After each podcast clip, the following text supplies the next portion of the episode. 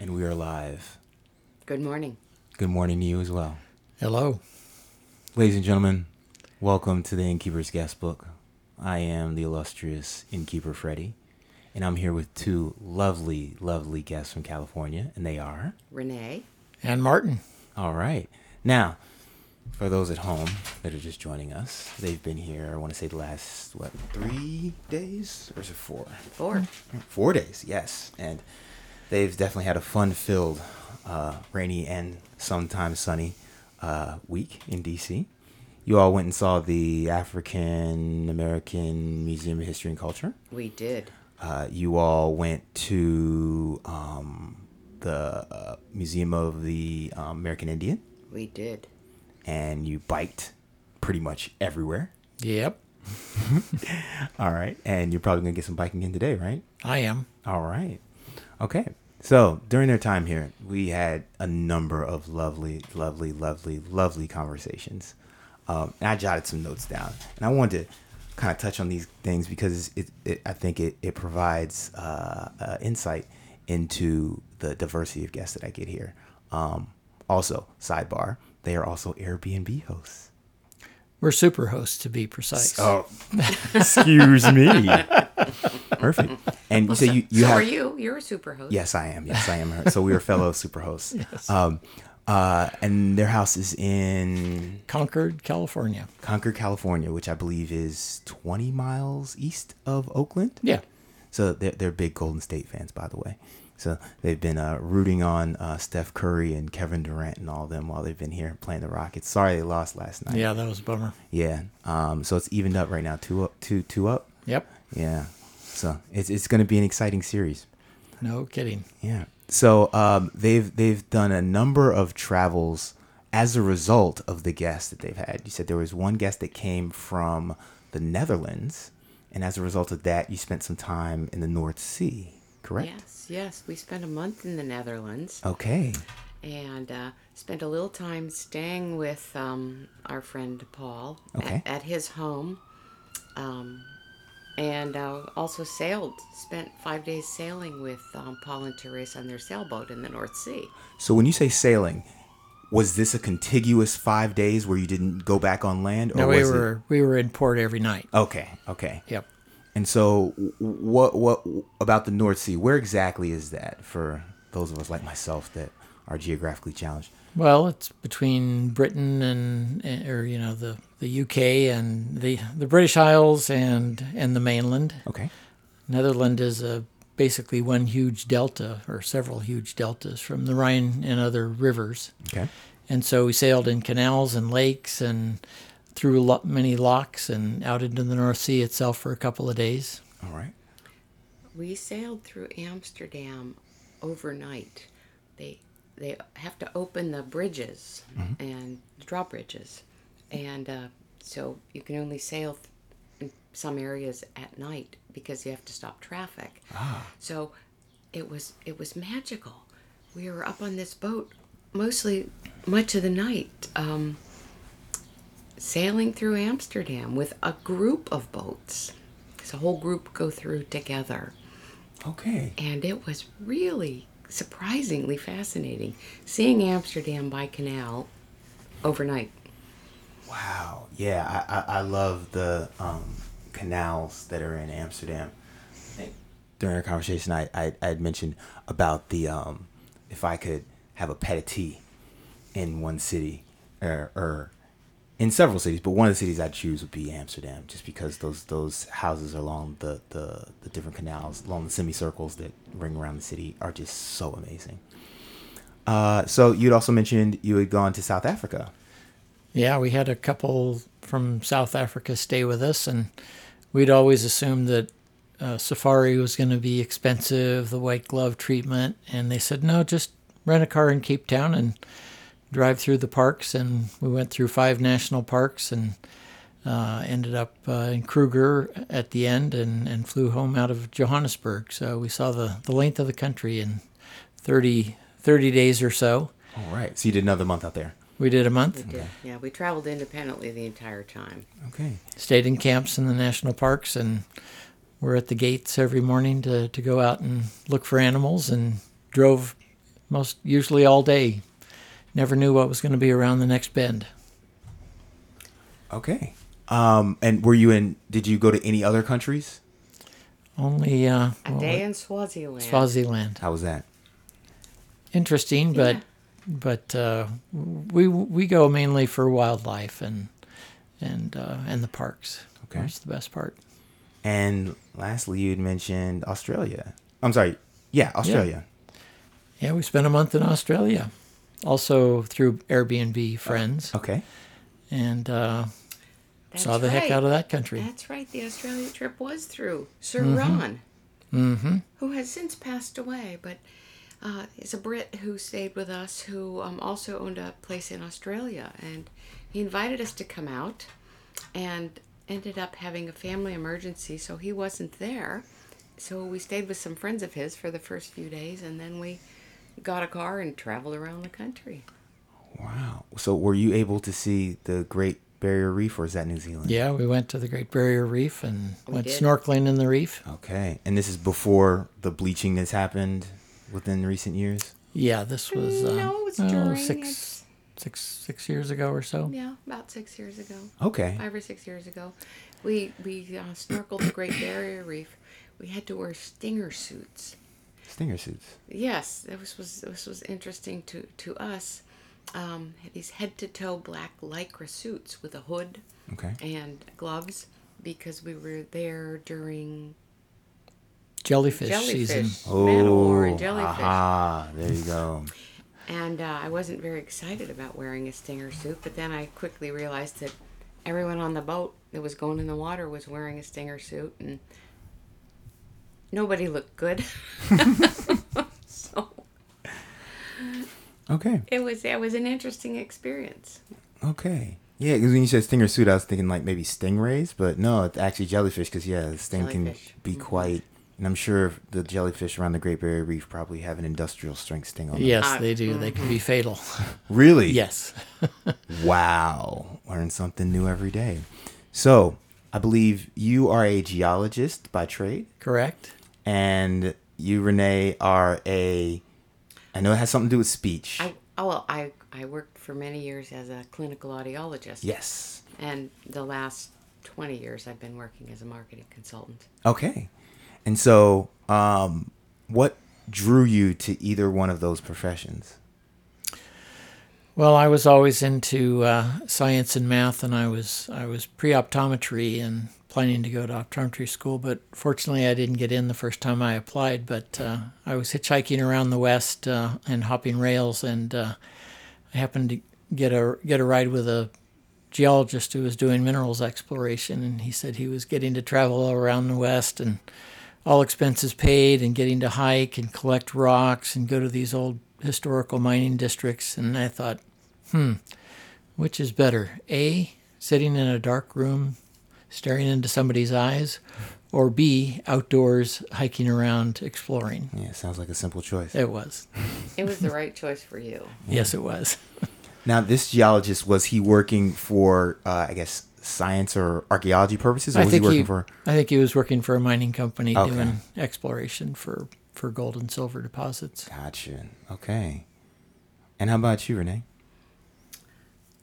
With respect to, um, you said um, I was an audiologist. audiologist, yes. I like the technical aspects of human communication, and I worked in that field for oh about thirteen or fourteen years, and had kids. Took a little time off, and uh, discovered I had a a penchant for for writing. Fairly good good writing skills, and Okay.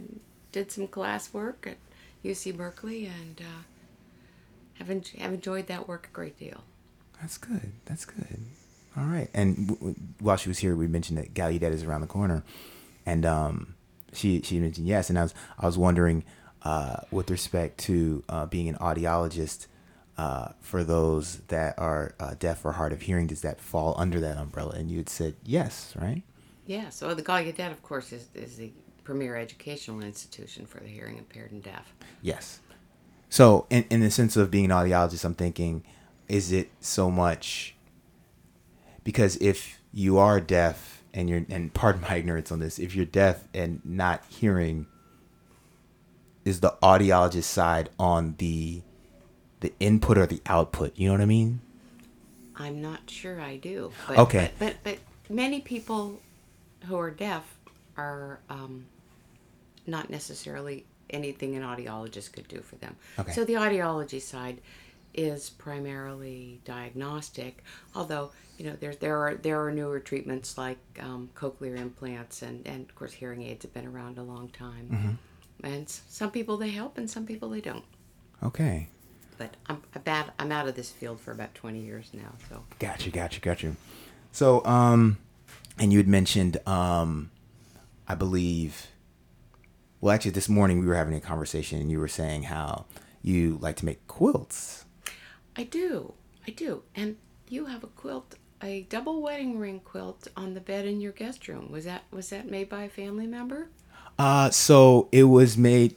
I want to say yes. So, uh, have you heard of Gee's Bend quilts? Absolutely. Okay, so the ladies that comprise Gee's Bend or were making Gee's Bend quilts, it's not so much just them, it's kind of an area where people were making quilts. And so I want to say maybe 15, 16 years ago, my father's originally from Mobile, Alabama, and he took me to the area where they were making those clothes. He's like, "Yeah, I, I I know those ladies, and I think we might be related somehow, like way way through the family tree." But we went there and we walked. Mind you, this is like one of these houses where, you know, clay roads. If it's dark, you don't see anything. And she had one of these looms in her house, and she actually was making a quilt. And I think we bought like three of them. Did you? Yeah, and um, there were certain you know fabrics that she had out, and I was like, yeah, yeah, I'd like that one with this on this side and that on that. She's like, yeah, I got you. And then I want to say maybe three, four weeks later in the mail, we got two. Well, I I got two, and Dad got he bought one there and then ordered another one, and so yeah, so it's like they are Gee's Bend quilts, but they're not the you know labeled Gee's Bend quilts, if you will. They're not made with old blue jeans. Yeah, there you go. So, so you well, were I saying can tell it's handmade. yes. Yeah. So there were what? What did you say the pattern was? You said It's wedding. double wedding ring. Okay, explain that. Uh, interlocking wedding rings. It's a, it's often given for um, an anniversary or a wedding. Okay, But that's a very very traditional quilt pattern, all right. and it's nicely made, oh, thank you, thank you. nicely done. I, I I will let them know the next time that I just try to order one from them again. That uh, someone recognized the, the pattern and uh, appreciated the workmanship. Very And- much. And Martin, uh, you make bird houses. I want, am I saying it wrong? Uh, only only occasionally, but um, I am pretty big uh, naturalist and do a lot of hiking and particularly interested in wildlife. And so uh, I did make a, a specific bird house or, or nest for kestrels, a nesting box for kestrels, which are the smallest falcons in North America. Okay. and uh, installed it in our backyard. And, and this year it's been occupied by kestrels who, uh, the female laid five eggs, and I now have five uh, five little fledglings, uh, little chicks in the box. They they look like a little bunch of fur. It looks like somebody attacked a, a down pillow. what it looks like in that box right now. And of course, we'll, we'll we've been gone a week, so we'll be very eager to see what's happening with the birds when we get back. I'm sure. So how long did they use it as their home before the chicks? I guess. Uh, I think they're it's probably a month or so. That it was a month for them to hatch, and then I think it's probably ano- another month before they fledge and leave the nest. Okay. And then next season, do you think the same bird comes back or? I hope so. Okay. We're going to be empty nesters. Ah, I see what you did there. That's nice. Um, so you mentioned before about uh, your your your daughter has a five acre horse ranch. She does. Yes, and um, I can't remember what it was. You were saying that uh, uh, uh, she also gardens. She's a big gardener, big Yes. organic gardener. Yes. And she's got chickens and ducks. She's had many other animals as well, besides the horses that they board. But right now, she's very interested in the ducks. The ducks have imprinted on her and they follow her around in a line everywhere she goes. You have to be careful where you walk; they can get a little underfoot. Really? Mm-hmm. When you say underfoot, That they are that close to her. They stay. They they're everywhere she is. and so they, they you said they marked her as like the mother Yes. yes, yes, they imprinted on her. imprinted on her. They imprinted on her, and they follow her everywhere. Wow. The chickens don't do that. Chickens are a little more indifferent. So what happens when she goes inside the house They stay outside. and just wait? Yeah. hmm Then they go out and forage and you know eat bugs and swim in their little pool, little duck pool, and Do they ever bring her back like food? like a cat would. I mean, I'm wondering like if they go foraging and they come back with something, it's like, No, oh they- yeah, we they- saved they- some for you. They eat what they forage. Okay. Unlike a cat. Her cats bring her mice and rats, and Lizards and birds. All right. Was the, you train the cat to leave it at the um the falcon nest, That'd be good. right? well, the falcons. Martin has got photos of the the male falcon. Um, with uh, dead animals in his talons, bringing it to the female in the box. yeah, he showed me one of the pictures this He morning. did, yeah. yeah, yeah. It's it's wild out where we live. No, I, I I can only imagine.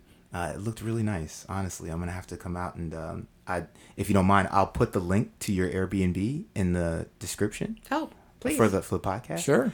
And uh, yeah, definitely. I'm. I'm uh, I talked about. I go out to uh, California, maybe every other year to fly my grandmother back to Santa Barbara, where you all met. That's right. And what's also amazing, and I found I didn't find this out until they arrived. They actually celebrated their not tenth, not twentieth, not thirtieth, but fortieth wedding anniversary here in DC at this house. We did. Yes. So uh, you had mentioned about the story of how you met. I think the viewers at home would would would, would love to hear another rendition of that. Well, we uh, were living in a dorm as uh, our first year at UC Santa Barbara, Okay. and the the dorm had alternating floors of you know men and women, Okay. uh, and our uh, our roommates were we'll say dating, put it politely, um, and they fixed us up on a blind date. So we went out on a blind date, uh, met met that time for the first time, and January 1975. 1970, January 1975. Wow. So okay. So wow, 43 years ago. Yep. All yep. right. And so it, was it love at first sight or? yeah, more or less. That's absolutely beautiful. So uh, Martin, what did you find that you liked most about Renee? Oh boy. Uh, I don't know. Is this an X-rated show?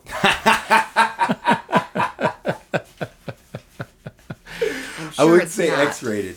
I'm I would- sure it's not. No, it's not X-rated. But we uh, we we uh, we both love to travel, and we immediately uh, took off in her little VW Squareback and started exploring up and down the coast and up to Oregon and up to the Sierras. And um, I love to travel, and had found someone that also loved to.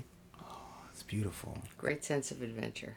Yes. And what about you, Renee? What did you like the most about Martin? You met him. His intellect, Okay. his intellect, his his steadfastness, Okay. his kindness, Okay. and his sense of adventure. That's a, that's a powerful combination right there. That's good. Um, so, uh, wanted to touch on this uh, as well. Uh, to sort of switch gears, you had said that you were a geologist, um, and so we had talked briefly about uh, the volcano that's in Hawaii that's currently erupting right now. Um, and you know, all I get, or all most of us get on the mainland, is what we see on TV, um, in terms of what the volcano is, and all we see are pictures of you know, smoke and red and lava going, and you know, it overtaking cars and stuff like that. But it actually moves very slowly. Um, but you had mentioned that it's possible that a volcano eruption can actually help with global warming in terms of cooling the planet, and it's actually happened before. Yeah, there's um, and, and it won't be a volcano like Kilauea on Hawaii. That's too too small a, an eruption. Okay. Um, but there have been um, Krakatoa in in uh, Java and Indonesia is one one example where um, with such a huge eruption, a, a cataclysmic eruption that that spewed dust, um, volcanic ash up into the atmosphere, um, that went around the world and actually reflects. It can reflect sunlight, and so there were uh, several years of, of lower than normal temperatures on the Earth from that one eruption. Wow. That's amazing.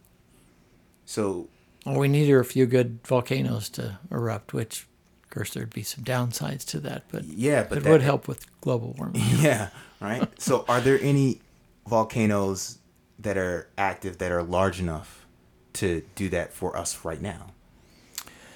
Uh, the the Long Valley caldera in eastern California near near Mammoth um, is definitely big enough to uh, have a major eruption. Okay. You know, a Yellowstone like um, caldera is is big enough to have a big effect if it if it were to erupt, but um, the chances are probably minimal that we're going to have that big interruption and soon enough to help us with global warming. Gotcha. Okay. And then to go from fire to water, we talked about groundwater, and uh, I know I brought it up on, on, on multiple occasions. Uh, the, the plants, weeds, grass, whatever you want to call it, in backyard behind the inn, uh, grows so fast that sometimes we feel like, hey, there has to be some sort of groundwater that's here, and um, you had stated before that there are some telltale signs if you do have groundwater of what you would see. And actually, that falls under the, the umbrella of geology, correct? Yeah, I'm a, I'm a hydrogeologist, Hyd- so that, that means I'm a geologist who's all wet. um, so I've specialized in, in groundwater. Okay. And yeah, I mean, if you, uh, well, there's, there's groundwater um, practically everywhere at some depth. okay. But if you've got, um, you know, an area that's, that's wet year round, then, um, you know, and you're not connected to a, a stream or a lake, um, then you may well have a spring, which is where groundwater emanates from or flows from underground. Okay. Um, you could also have a shallow water table where groundwater is at or near the surface, and that can obviously uh, provide water for plants, and you'll get a different vegetative pattern if you've got shallow groundwater or even seasonal um, high water table at the surface. New Orleans is an example of very shallow groundwater. Uh, yeah, I mean, there's places you have to pump to, otherwise your basements would, would flood with groundwater. Yeah. But you can also have you know seasonal water where water uh, surface water is infiltrates, but if you have low permeability, low infiltration rate, it can basically pond up and, and be seasonal wet areas as well. Okay. So, are there any plants that we should look out for if there is shallow groundwater? Well, if you have a bunch of cattails, Okay. that you know, or something like that would be a, an indication that you've got water there year round. Okay. Cottonwoods. Cottonwoods, that would those those roots can go pretty deep, Okay. probably at least 20, 30 feet deep. Oh, wow. So you wouldn't see any groundwater at the surface, but under underground, those cottonwoods need water to feed their root Root. system. Okay. So, cattails and cottonwoods. I will remember that. All right. So, uh, books. I told you before I had a library downstairs, and one thing I'm going to start is uh, when I bring guests on the podcast, they recommend a book that I should add to the uh, library. And then you brought up the good idea of um, getting a post-it note, and uh, I'm gonna have you write a note, and I'm gonna put the post-it note on the inside after I buy the book, and I'm gonna add it to the library. So hopefully, over some years, we'll have a nice, uh, what do you call it, uh, crowdsourced, wow, crowdsourced library. Um, so, are there any books that you would recommend, or one book that you would recommend? Well, right now I'm I'm reading uh, How to Change Your Mind, Okay. which is by Michael Pollan, who's written several books on on food and and uh, and the botany of desire. But this this book is on uh, psychedelics. Okay. and um, talking about the development of psychedelic or you know psychedelics testing in the or medical trials in the 50s and 60s, and then of course they got it got banned, added to the list of Schedule One drugs. But uh, but since the 90s, it's been coming back from underground and starting to have more clinical trials, and it's a very interesting books and book, and certainly uh, uh, piques one interest in in those uh, that class of drugs. Okay, so it, it, it goes into the history uh, as well as what's happening currently, Right. with respect to psychedelics and experiments and how it can help the mind, if you will. And he even tries them in order to be a, be a good journalist. Okay, and does that come through in the writing? Oh yes, very much so. Are there nice pictures in there as well? Uh, no, no, no pictures. Okay. how about you, Renee? Oh, favorite book to add to the library? There are so many that I've loved. Um, recently, I have read um, all the books by the author of A Man Called Ove Okay. and um, have enjoyed them enormously. Although his name his um, his name escapes me right now. He's Swedish, isn't he? I believe he is Swedish, and uh, That's why we have the uh, internet. the internet, the the the interweb, huh? The interwebs. That's right, man called, Man called Ove. Ove. Okay, here we go. There we go. Frederick. Frederick, Frederick Backman. Backman. Frederick Backman. That's right. Okay. Thank you. Thank you so much. I love this book. Okay. He wrote another book called My Grandmother Asked Me to Tell You She's Sorry, and I, I enjoyed that enormously. Okay. It's, it's written from the point of view of a, a child who's maybe six or seven, and the first line is every every seven almost every almost eight year old needs a superhero, and uh, the superhero is her grandmother. And I thought that was a wonderful and touching book. Uh, one of my longtime favorites. Oh, is- you only get to choose one. Yeah. Oh, oh, oh, oh, are- are- are- I could fill your bookshelves up. I, I, I fight the I fight the books. They I, they multiply at our house and they fill up the bookshelves and they become stacks and they are they they're, they're just multiplying in the night. I don't know what happens. Well, uh, the silver lining is that you're you're building wealth of knowledge. That's right. That's right. So if there was one book that I add, which one would that be? Uh, my grandmother asked asked me to tell you she's sorry. Okay, by Frederick Backman. Yes. Okay. All right. Um, podcast. When you first arrived, we, we were definitely trading podcasts. So, along the same lines of book, what is a podcast that the listeners at home should subscribe to? Well, we're, we've enjoyed uh, con law, which is what, what Trump can teach you about uh, constitutional law. Yes. By and that- Roman Mars. Roman It's Mars, yes. Wonderful. And that's the same guy that does uh, 99% Invisible. Invisible. There Yes, and that's that's another favorite podcast. One of my favorites um, is called Gastropod. Okay. It's about the confluence of the science and the history related to food, and it's fascinating. Really well researched. Well done. Okay. Love Gastropod. So, would you say that it speaks more to those that are foodies or more to those that are chemists? Probably more to those that are foodies and interested in history. Okay. All right. So, we'll have to put that in the feed. All right. So, we end the podcast asking my favorite questions. so, what would you say is your number one talent? And that's something that you feel that you have an innate proficiency at doing.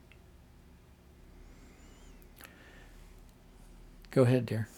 I'm thinking. Hmm. Creativity, making things, creating things. Okay. Martin? I guess I'll say in investigating, investigating things. Okay. All right. And along the same lines, we juxtapose that with what is your number one skill? So that would be a, a, a- a process or a task that you've practiced over years to develop a proficiency in. Writing. Um, I'll say team building. Okay. All right. So you say creativity and investigating, writing and Team building. team building. All right, great. All right. Uh, last words. Anything you want to the, the the the listeners at home to know? No, I guess we could put in a pitch for our our Airbnb. We uh, Or just Airbnb in general, which well, is that's true. such a different way of traveling. It's much more personal. You have way different experiences than you have checking into a hotel. Yes. Um, it's it's been a very enriching experience for us, both hosting and traveling. Okay. All right. Well, Martin and Sounds Renee, thank you so much for joining us. Thank you, Freddie. Thanks for inviting us. Thank you. And this has been the Innkeeper's Guest Book. We'll see you next time.